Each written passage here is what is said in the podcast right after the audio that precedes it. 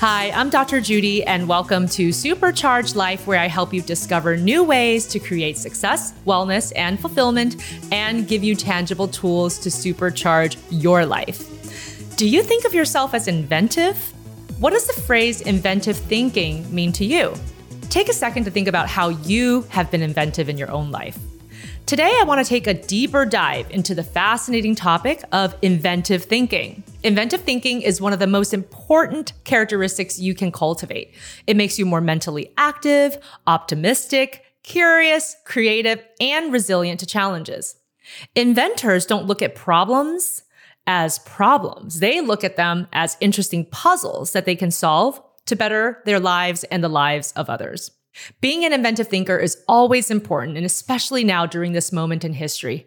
We have all had to reinvent ourselves and our lives in one way or another. And we continue to do so all the time. Inventive thinking is not just limited to artists, scientists, or writers. Anyone can be an inventor in your daily life and reap the benefits. Inventive thinkers are more confident, productive, analytical, and empathetic than the average person. And that adds up to rich social, intellectual, and inner emotional lives. Although inventive thinking was first applied to developing new products and high tech solutions and thinking about novel physical products that are invented to solve concrete problems of life, this type of thinking is useful to develop a more positive mindset and helps one to focus on diverse perspectives and to be innovative in everyday life. Surprisingly, inventive thinking isn't all about the final product. It's actually a focus on the thought process, the journey you take to get to the solution. And often you find that there are a plethora of solutions and so many different ways to create a better and more positive reality for yourself and for those you care about. Indeed, the process of inventive thinking is to help you think critically, systematically, and inventively, rather than just concentrating on getting the right outcome.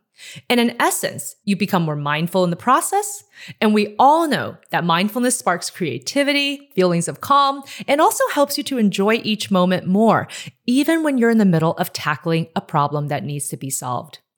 So, for a huge dose of inspiration on how to be an inventive thinker, I have a real special treat for all of you today.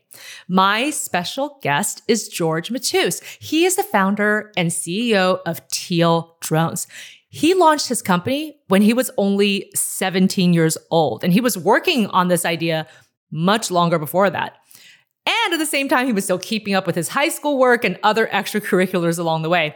Now, at the wise old age of 23, his company continues to grow and has over 20 million in funding. Teal drones are among the fastest in the market, going up to 70 miles per hour and sometimes even faster. And George knows that drones can be much more than just flying cameras, and they should be accessible to anyone. George has been on the Forbes 30 under 30 list for consumer technology. He's a Thiel Fellow and is currently working on Teal Drone's contracts with the Department of Defense, too. He is an amazing role model for anyone of any age who wants to break out, pursue their passion, and tap into their inner inventor today. So, welcome to you, George. Thank you so much for joining me today. Hello, Dr. Judy. It's a pleasure to be here. And thank you so much for the kind words. Well, first of all, you're just amazing. You are a legit genius. And I think that sometimes people think about people who can come up with these brilliant ideas as you have, and it just feels so out of reach. And of course, your story is extraordinary, but also today, part of the conversation is all about how all of us can feel like maybe we can make a difference. Maybe there's something that we can work on to push our future forward in a positive way. But I want to start with your interest and how this all developed for you. So, when did your interest in drones and other flying things first begin? Absolutely. One thing I'd like to preface with before we dive in to the very beginning, you know, I think of myself as still very much in the process of figuring things out as a human, as a leader. I certainly don't think I have all the answers to everything. And at the end of the day, I'm just trying to build something that helps people. But when we think about inventive thinking and how that started for me, I think back to my five year old self when I watched an animated movie called Meet the Robinsons. It was this movie about inventing, and it was absolutely the coolest movie I'd ever seen. Uh, and obviously, when I was five, I had no responsibilities, obligations, preconceived notions. And that just put me on a track of wanting to invent and build and uh, help people with technology. That's so cool. And I love the fact that you mentioned the fact that when you're so young, you don't have those limitations that you've put on your mind yet. You don't have your preconceived notions. You don't maybe have those types of self doubts yet. You're just excited about learning new things and seeing really cool things and what could happen. So I love that. And at the age of 12, you actually became a test pilot. So tell us about that experience. So when I was about 11, I uh, uh, fell in love with remote control airplanes and helicopters. The whole hobby around flying just absolutely captivated me. Uh, so I uh, became super passionate about that. Started saving up by doing like lemonade stands and magic shows and trying to save up for my first planes and and bought them and flew them and crashed them and cried. Uh, but ultimately, uh, I started getting a little bit better at flying. Uh, and one day I got an email from a drone manufacturer saying that they needed test pilots. And so I thought there was no chance, but I put together a quick application, submitted it, and then a couple weeks later, uh, they chose me to be one of their test pilots. So they wow. started sending me their drones before they launched, and I was able to learn more about them, uh, get access to them, and that uh, uh led to everything else we're going to talk about. This is Jess Betancourt, the host of DNA ID, the only true crime podcast that exclusively covers cases solved using forensic genealogy. DNA ID goes behind the headlines to answer your questions about this remarkable new crime solving tool, how it works, how cases are selected, why the cases were unsolved for so long, and how the justice system is addressing it. I include input from law enforcement to give you the inside scoop that we all crave with a straightforward, no nonsense delivery. You can find DNA ID on any podcast platform. Episodes come out weekly on Mondays. So when I was a little kid, um, ever since I can remember, my dad was obsessed with model airplanes. And so actually, I grew up flying them with my dad and he was terrible and he would crash them all the time. and then we would take them to our, our local repairman. We'd fix it and then we'd take it out again and he'd crash it again. Uh, but, but I have such great memories of that. And I, I think there's something so cool about being able to, again, just, you know, have that experience of flying and control something that flies. And so it's amazing that you were chosen as a test pilot when I was in high school, I really wanted to be a video game tester. You know, I really wanted to like get to see all the new video games and test them and play them. And in some ways, it's like that, but it, drones are actually in real life too. You can actually interact in your real physical space with drones, which makes them doubly cool. And so actually in high school, you started building your own drone. So how did you learn to do that? I mean, did you watch YouTube? Did you read books? Like, where does somebody learn how to build drones? Well, whenever I had free time, I would totally just watch YouTube videos, read forums, try things on my own in the basement, and just really became obsessive over it. Uh, made a lot of mistakes and failures, but uh, kept wanting to build. And so by the time I think I was a sophomore in high school, uh, I had been building three different types of drones and started building this uh, really strong belief and conviction that one day drones can fundamentally improve how we work and live. Uh, but that wasn't happening yet, and it's still not happening today because drones are just flying cameras. All they do is take photos and videos. And so that's kind of how I had the idea for Teal to get this started. That's amazing. And I think it's so cool that, again, sometimes we forget that we do have so much knowledge at our fingertips now. The fact that you're reading forums and watching YouTube videos and that's how you got your start. That's great because so many people do that. People watch YouTube videos and sometimes they can be very educational. There can be really good sources of information out there. So you started your company when you were still in high school. How does one even do that? Because I think I read an interview about you and you were talking about how you were being driven around because for part of that you know while you're trying to get funding and start the company you didn't drive yet and also you were wearing braces and you're trying to convince people to fund your company so can you tell me how you started to have this dream of building your company at such a young age well, I knew literally nothing about what it takes to start a company or anything about business. All I knew is that I was really passionate about drones and this technology and thought I had a good idea. And uh, yeah, I, I didn't get my driver's license until I was 18. So I was having other people drive me around, still had braces then. and was going to these, I remember those days. oh, yeah, absolutely. And was going into these meetings, like asking people for money to uh, make something real out of this. And I was just really fortunate to find some folks that uh, could see past, you know, my inexperience and naivety, and uh, were willing to support me. Um, and today, I'm grateful to have a team of people that are definitely much smarter than me uh, around myself. Well, and in fact, you have a team of over 30 something people now, right? So Yeah. And and you know, one thing we'll talk about is I obviously love technology and, and I'm really passionate about it. But at the end of the day, I think the most important things in our lives are around relationships. Mm-hmm. Uh, but that being said, people are also really hard. And most of the mistakes I've made at Teal have been people related and, and team related. Absolutely. And I think, again, that's where the real experience comes in, where you have to sort of make mistakes, you fall and you self correct, and then you keep moving. But it, people are so complicated, right? And there's not only one way to manage people or help to build a good team. But when you were younger and you were going out and getting funders, did you have a business proposal already? Did you know what that was? I mean, did you already think about those things or how did you get people to invest when you know, you were so young, like you were saying, and had your braces. And, you know, how did you get people to take you seriously? That's a that's a great question. I, you know, really just wanted to make sure that I was trying to be true to myself and talking about the things I I know about. And the idea that I was presenting was this idea that uh, drones can be more than just flying cameras. If you put a computer on them, and if you power them with AI, and you put some cool sensors on them, they can do incredible things for good that aren't being done today and there's actually a huge market for that potentially. So uh, was very fortunate to have some people believe in that and, and get me started. And you were actually awarded the prestigious Thiel Fellowship right? It's t-h-i-e-l how do you pronounce that? I pronounce it thiel with yeah with the th thiel and uh, that came about when my dad and I saved up to co sponsor this event at Stanford, where we knew there would be some investors and a lot of developers and maybe engineers that we can work with. So we had to pay like $3,000 to be part of this event. This was in 2015. I took some of my first prototypes and, and drones with me there and actually stumbled across the, the Thiel Fellowship team that had a booth there. And they started telling me more about this idea where if I get in, they'll give me a little bit of money. I don't have to go to college. I can work on my idea and that seemed ridiculously cool. So I, I, ended up applying, and after a couple months, was was able to become a, a fellow.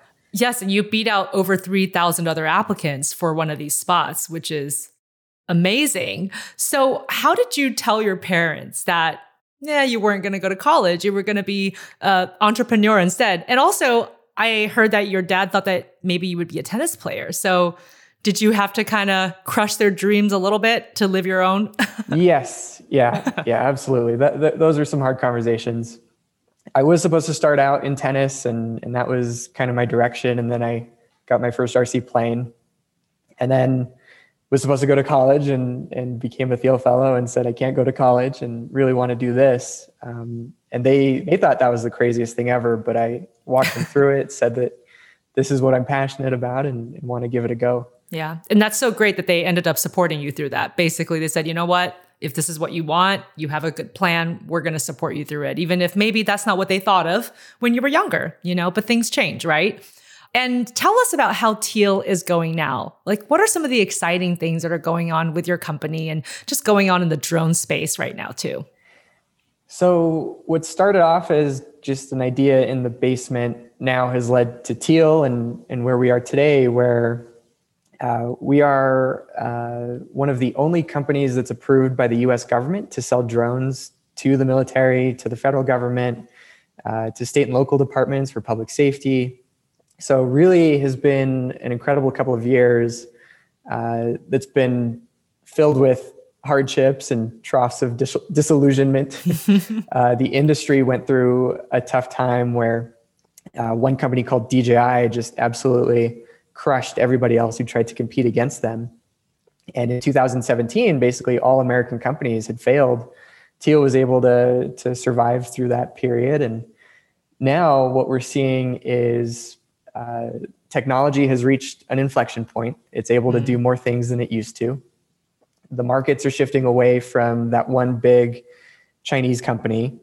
Uh, regulation is coming into focus, and the timing for uh, for a company like Teal is actually quite good today. Uh, so we're excited to keep seeing where we can take it. Absolutely. And how do you feel like the pandemic has maybe even encouraged the or accelerated the progress in this space? Because you know, obviously the pandemic has been hard on some businesses, but I see that businesses that center around technology, that they've really been able to really increase their scope in terms of the types of things that they can be used for and be applied to. So do you feel like that made a difference? I do think so you know, over the past year, a lot of the funding that we've received has been government based, mm-hmm. and the government has been deploying more company or more capital into companies uh, that are building leading edge technologies. And so, for us, we've been fortunate not to be too negatively affected by it.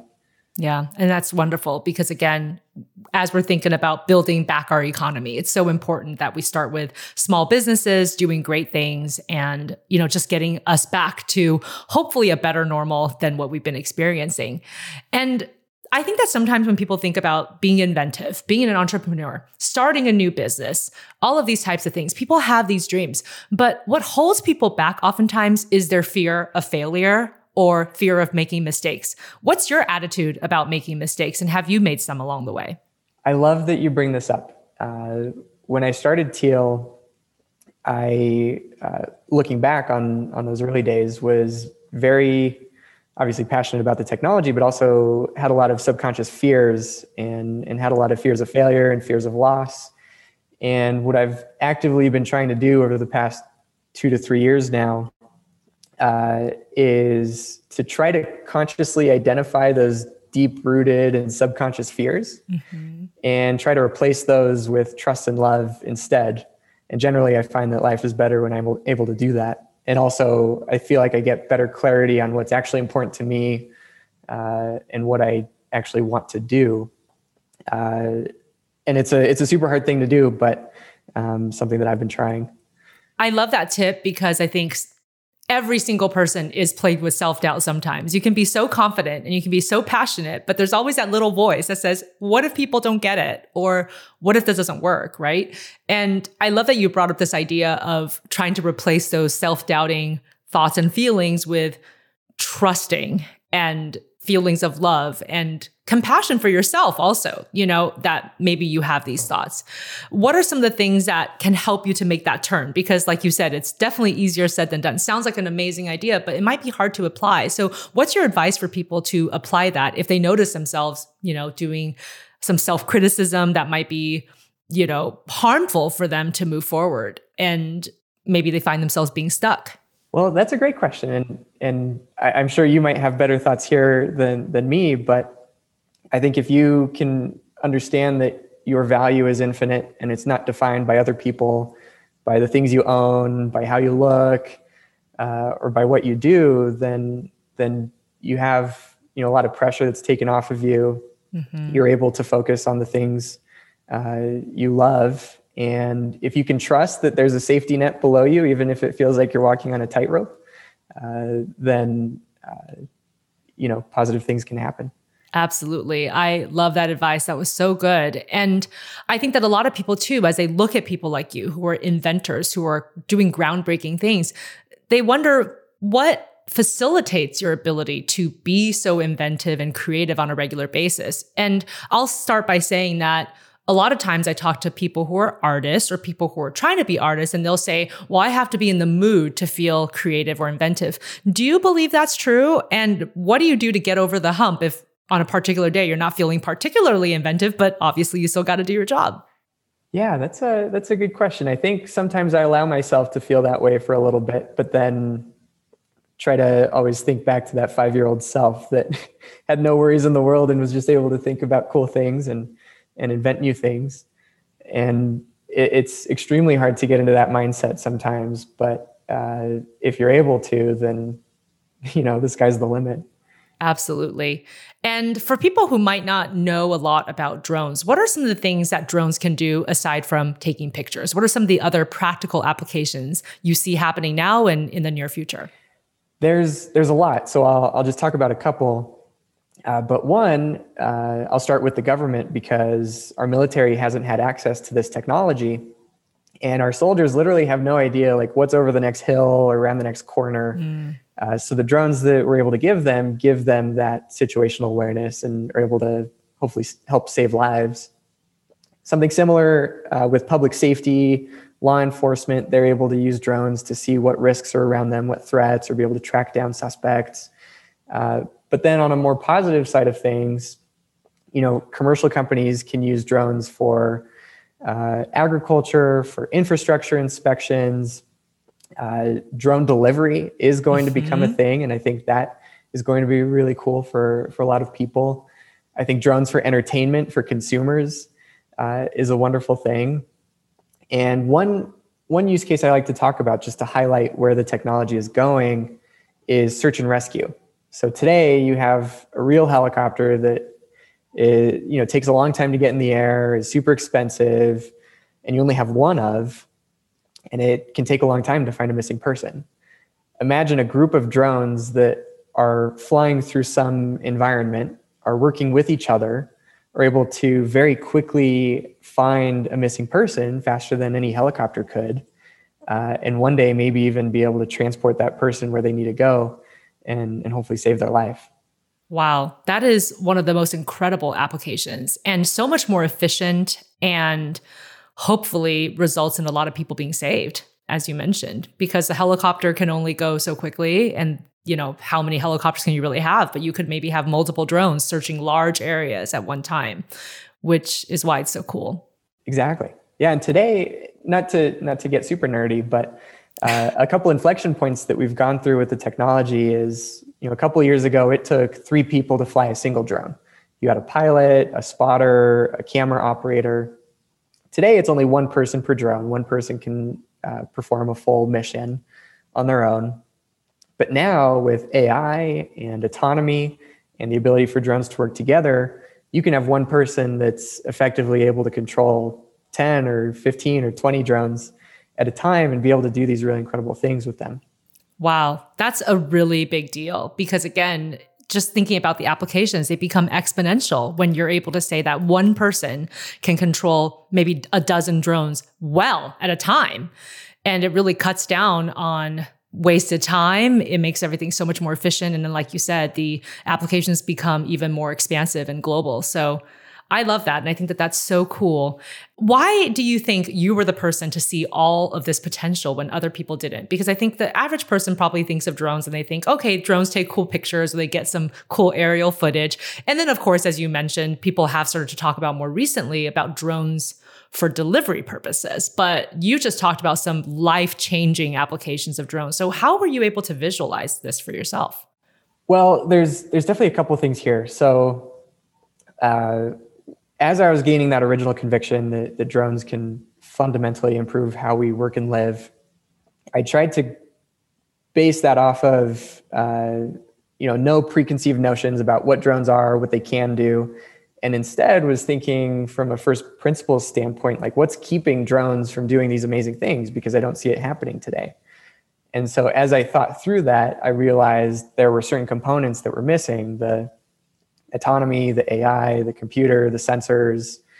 And uh, you know thought that if if those become real then so can those use cases I love the idea of basically taking the limits off of your imagination when you're thinking about what drones can be applied to. Because sometimes people hear a definition of something and they're very stuck in that box of what that thing can do. And you essentially were saying, well, let's stop thinking about that definition. Let's talk about all of these other possibilities that people just haven't imagined, but they're technically possible, right?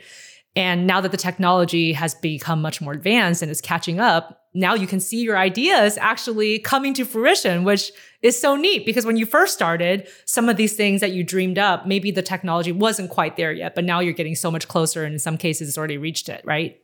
Exactly. Exactly. And you know, of course, to be a successful business or, or to become a successful business, you have to build things that people find value in.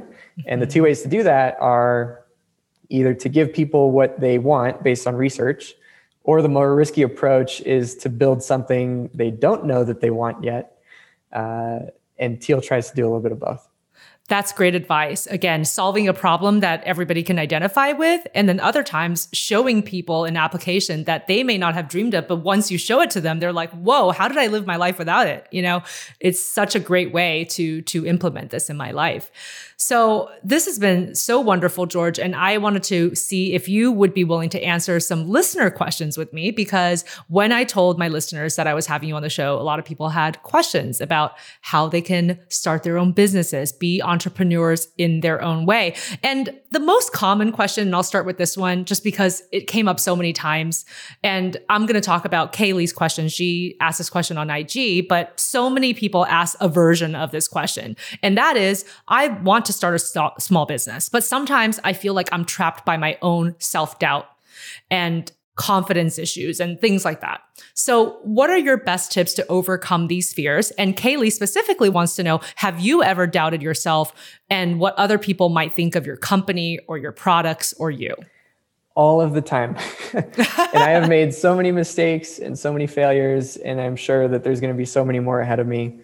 Um, but again, like we talked about a little bit before, if you can identify those failures and be able to, or not failures, fears, and if you're able to identify those fears and separate them from your own self worth and what you're able to do, uh, then that I think unlocks something inside of you to be able to do what you want. And overall, I mean, I don't think you have to be some extraordinary person to do extraordinary things.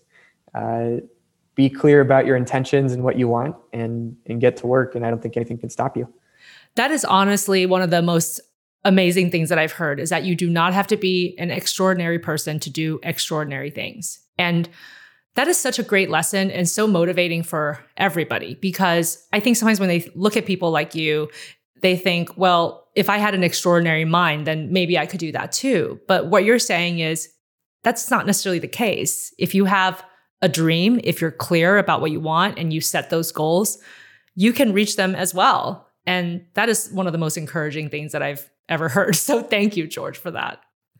Crystal on Facebook has a great question. So she says, What are some ways you can apply the inventive spirit to your home and everyday life, solving common problems that you encounter on a day to day basis?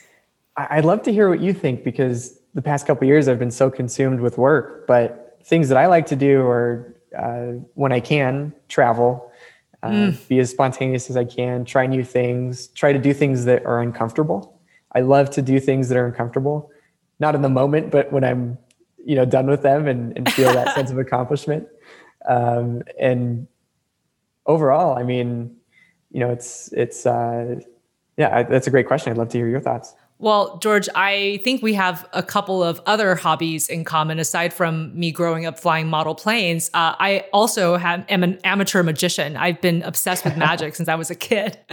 So that's one of the things that I try to do to stay inventive. You know, I'll, I'll study a lot of people's tricks and how they do them. I've bought tricks. Now on YouTube, you can learn tricks too. And then I try to find like a small way that I'm going to tweak something that I've learned so that it's a little bit different from how somebody else performed it. And I think that for me, that's one of the easiest ways to be inventive is take something that already exists and then just find your own spin as opposed to trying to start from complete scratch. And because I come from the research world and I've done a lot of empirical research in my profession, in, in essence, that's kind of how research works too. It's not that you come up with this idea that no one's ever thought of. It's that you take the body of literature that's there and then you say, well, what still needs to be addressed? What did somebody not think of? And then that's how you start a new line of research. And so that's one of the ways that I enjoy being inventive. And just like you, I miss traveling. I miss being spontaneous. And I think to Crystal and anybody else who's wondering about how they can be inventive every day, it's maybe just doing something that's not on a schedule, right? Just kind of like doing something because you feel like it. It's such a liberating and definitely creative feeling when you can do that. I love that. okay, here's our next question. Dan on IG says, how do you generate new ideas and stay creative after a very long and busy day where you're already tired and completely spent? So I actually talked to Dan back and forth a little bit and he basically told me that he has a full-time job already, but he's trying to start a side hustle. Mm. And it's hard for him to do the side hustle when he's already so exhausted. He puts the kids to bed. Like there's so many responsibilities and it's 9 p.m. and he really wants to keep making progress. So what are some of your ideas? I'm sure you've had some very long work days and you still have to keep things going after that. Yes, certainly. Um, what I have found most helpful for myself, and I think everyone's a little bit different, but uh, I'm definitely more productive early in the morning than I am late mm-hmm. at night and love getting a good night's sleep and being able to think clearly the, the morning after. I think a lot of my results have been better at those times than, than really late at night. Me too. And I think that sometimes we forget just the benefit of a good night's sleep. I, I will be so exhausted sometimes at 10 o'clock and I feel like I can't do anything. But now I know with experience, if I just put myself to bed and wake up the next morning at 4:30 or 5, it's crazy how much more I can get done in the early hours. So perhaps Dan should kind of flip the script and instead of trying to push all of the creativity into the late night, he should get up an hour early and then dedicate an hour to doing some of those creative things. And I'm like you, I, I find that my thinking is way more clear in the morning. By nighttime, I I don't know. My brain's mush. It takes me a long time to do something that's very simple, you know? Um, oh, yeah. yeah. So I, so I love that. never underestimate the value of good sleep because it really does repair your brain and your body while you're sleeping. So Kimmy on Twitter asks, what is your best tips on how to be a good leader and motivate and manage your team so that they are invested in your idea and just as invested in your company as you are? That's a great question. I love that.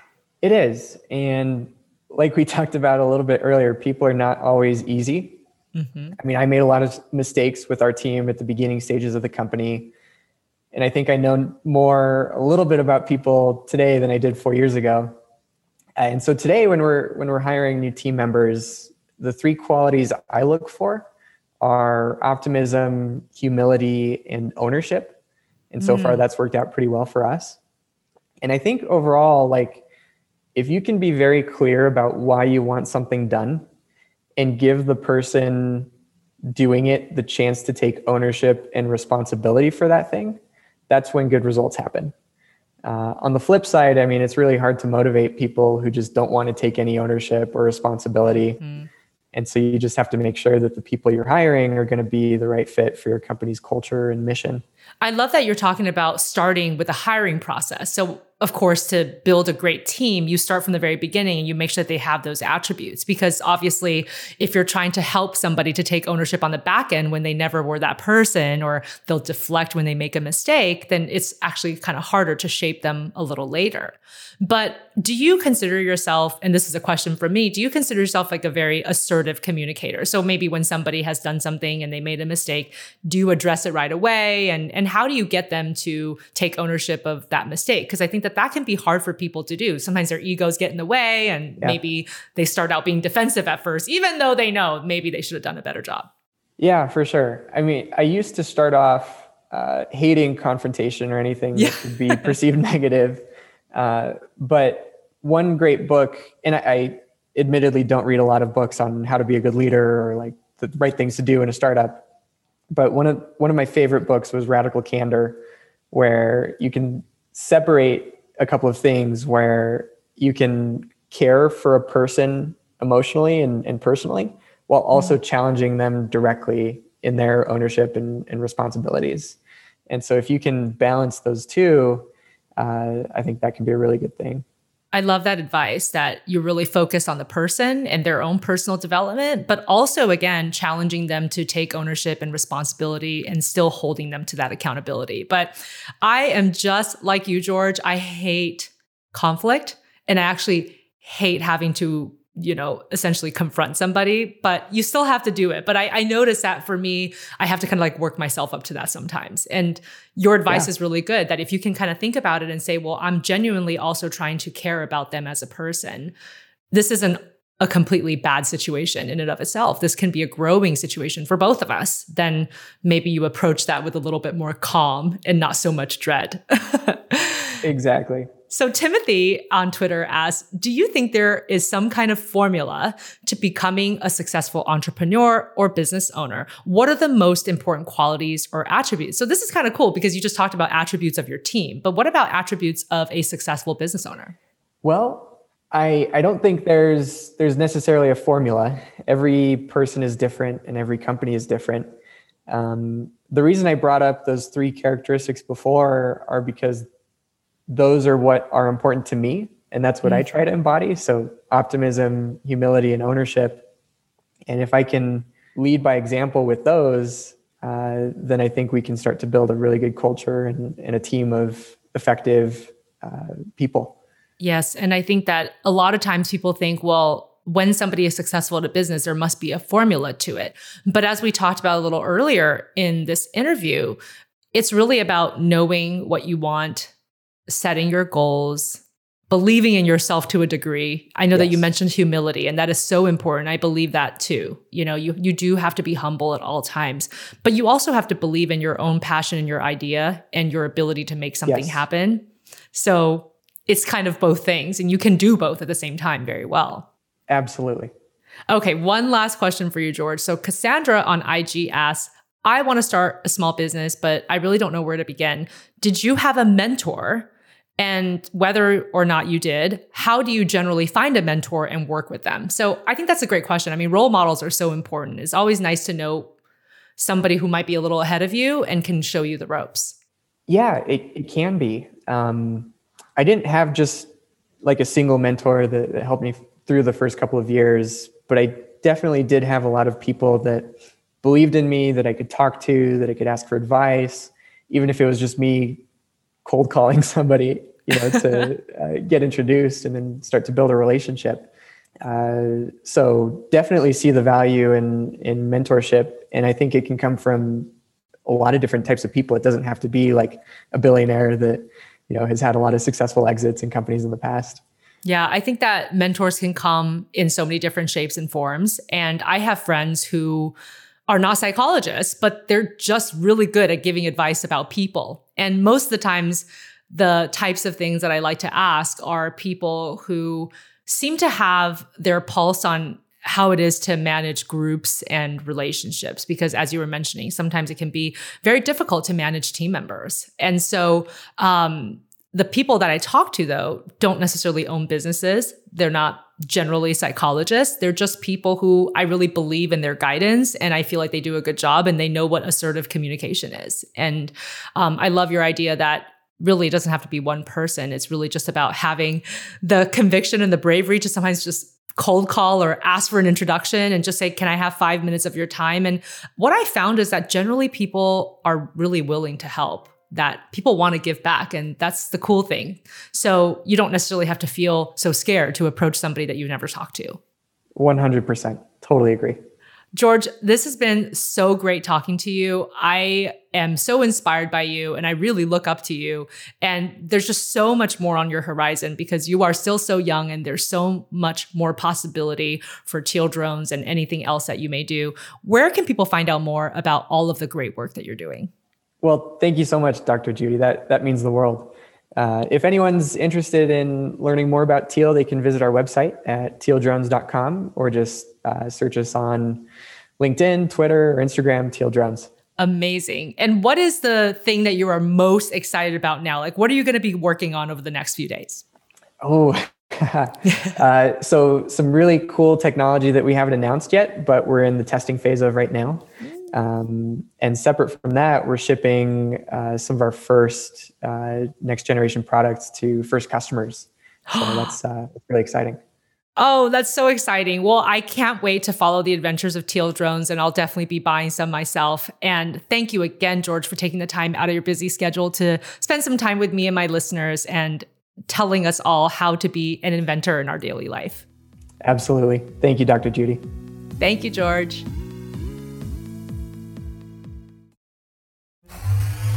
Supercharged tips. Wow, you guys, George is so inspiring. He's only 23 years old and he taught me so much today in the little time that we spent together. And I just feel so encouraged by so many of the things that he was saying. And it really stuck with me that he says, Everybody, no matter who you are, no matter what your age, you don't have to be extraordinary to do extraordinary things. That is one of the most beautiful sentiments about humanity. And I just really embrace that advice and guidance and that fact that he stated for all of us to remember. So let's get into the supercharged secret of the day, which is to tap into your inner inventor. So, first is to invoke the power of brainstorming. Consider practical problems that you see in your everyday life and think about how you might solve them. And in order to do that, unleash what I call unabashed brainstorming. So during this time, you can set a timer for five or 10 minutes. Just turn off all that self judgment and let the ideas flow. Sometimes when people are brainstorming, they'll stop themselves and they'll say, well, that idea won't work. Don't do that. Just let yourself brainstorm without any criticism. And a lot of times people will find that brainstorming is more fun if they use a tool or a technology. Sometimes people like to brainstorm by writing things down on lists, or maybe they'll make drawings, or they'll use mind maps, or some people prefer brainstorming by talking it out with other people. So invoke your favorite tool and invoke that power of unabashed brainstorming. The second tip is to learn by observation. So George talked about this a lot. I love the fact that he said that he learned how to build drones at first watching YouTube videos. That is so cool. Again, it's accessible to all of us. And there is a lot of great information out there. Thank goodness for the internet and for YouTube and all of these other sources of information where we can develop our knowledge base. So look at what other people are doing and particularly pay attention to how problems are being solved in other areas of life. Then see if you can extrapolate that and apply that to the problem that you specifically have that might actually be in a different category or domain. As I mentioned when I was talking with George, this is kind of how research moves forward too. People don't just have this explosive new idea. Usually they build off of the ideas that other people had and they think, well, what's one twist that I could bring to it that no one else has thought of? And that's a great way to start. Learn by observation and think of your own unique twist. The third tip is to free write. Now, all of you guys know I am a huge fan of writing. I talk about journaling a lot on my Instagram. I talk about it in my book, Stop Self Sabotage. And there's a reason. Writing really helps you to process and organize your thoughts. Sometimes when I'm having a day where I feel really disorganized, there's so much on the to do list, the best thing I can do is just sit down and write it down. Even though at first that sounds overwhelming, because when you have a huge to do list, it feels like a chore even to write it down. You're scared to see what you might find. But you know what? I'll tell you, every time I write it down, I feel so much more calm. So keep a journal handy. Writing really frees you up to express yourself, to gain clarity in your thought process, and to come up with new ideas. You never know when your next great idea might come from. I started to carry around a tiny little notebook, and whenever I have an idea, no matter what it is, I'll just jot it down in the notebook. And sometimes I'll go back and I'll think, wow, there actually are a couple of good ideas in here that maybe I can turn into something. So I definitely encourage you guys to do that as well. The fourth tip is to let go of creative self doubt. George and I talked about this a lot during today's podcast. He has self doubt. I have self doubt. We all doubt ourselves sometimes. I remember when I was writing my book, Stop Self Sabotage, I definitely had some self doubt. I was thinking, wow, I hope people will like this book. I hope people will be helped by it. You know, you have these thoughts, and it's very human to have those thoughts. So if you're somehow feeling uninspired or in a place of self doubt, it's really important to take a step back and to resist the urge to judge yourself or your creative impulses. In order to build confidence, it's important that you just try to capture every creative thought that you have. And instead of judging them or applying a label to them, just let them float by, just let them exist where they are. And this, in fact, is actually a type of mindfulness meditation too, where you watch your thoughts go by without trying to hold on to one or give extra meaning to one or try to over explain one. You just let yourself have the thoughts. And so it's really important that we work on this idea of setting that self doubt aside, knowing that all of us are going to experience it from time to time, but knowing that there's a passion, there's a goal that you have, and there is something important that you can do with your ideas. And really focusing on that. And as George says, replacing it with trust and love. That's another guide that I loved when what he said that. I was just thinking that is one of the most amazing pieces of advice is when you feel that self-doubt and that judgment to just try to replace it with trust and love and self-compassion. The final tip is to engage your senses. Now, did you know that research shows that when you move your body, you are more creative? There's so much research that shows that this is true. So make sure to walk, move, and engage your senses daily. There was this really interesting Stanford study that was done that showed the simple act of just strolling around can increase your creativity by up to a whopping 60%. So if you want to come up with your next great idea, grab those sneakers and head outside for a short walk. Also, engaging all of your senses can also stimulate your mind boost your mood, and also awaken new creative thoughts. So, light a candle, play some invigorating music. All of these things that help you to engage your senses can also engage the part of your brain that helps to cultivate more creative ideas each and every day. Thank you guys so much for listening to this episode of Supercharged Life. If you like the show and want to learn more, follow me at Dr. Judy Ho. Remember to subscribe, download, and tell your friends, and take a moment to leave a review because it'll mean so much to me. And I wanted to share a review from a listener. And again, I just so appreciate it when you guys leave these reviews for me. They're so kind and I love reading them. It also helps me to know what you guys want to hear more of. This review is written by Rita, and she says, This podcast is an honest, deep, and thoughtful dive into our emotions through storytelling and candid conversations. A great and inspirational listen for these interesting times. Thank you so much, Rita. I really appreciate that review. And if you guys write me a review, I will hope to read one of yours out soon, too. I'm Dr. Judy, and remember, anytime is a great time to supercharge your life. This podcast has been produced by Stage 29 Productions for entertainment purposes only. The contents of this podcast does not constitute medical, psychological, or professional advice, do not reflect the opinions of this company, any of its parent companies, affiliates, subsidiaries, promotional sponsors, or advertising agencies. The views expressed by the host and guests are their own, and their appearance on the program does not imply an endorsement of them or any entity they represent. For medical, psychological, or other advice appropriate to your specific situation, please consult a physician, a psychologist, or other trained professional. For more information, please go to stage29.tv.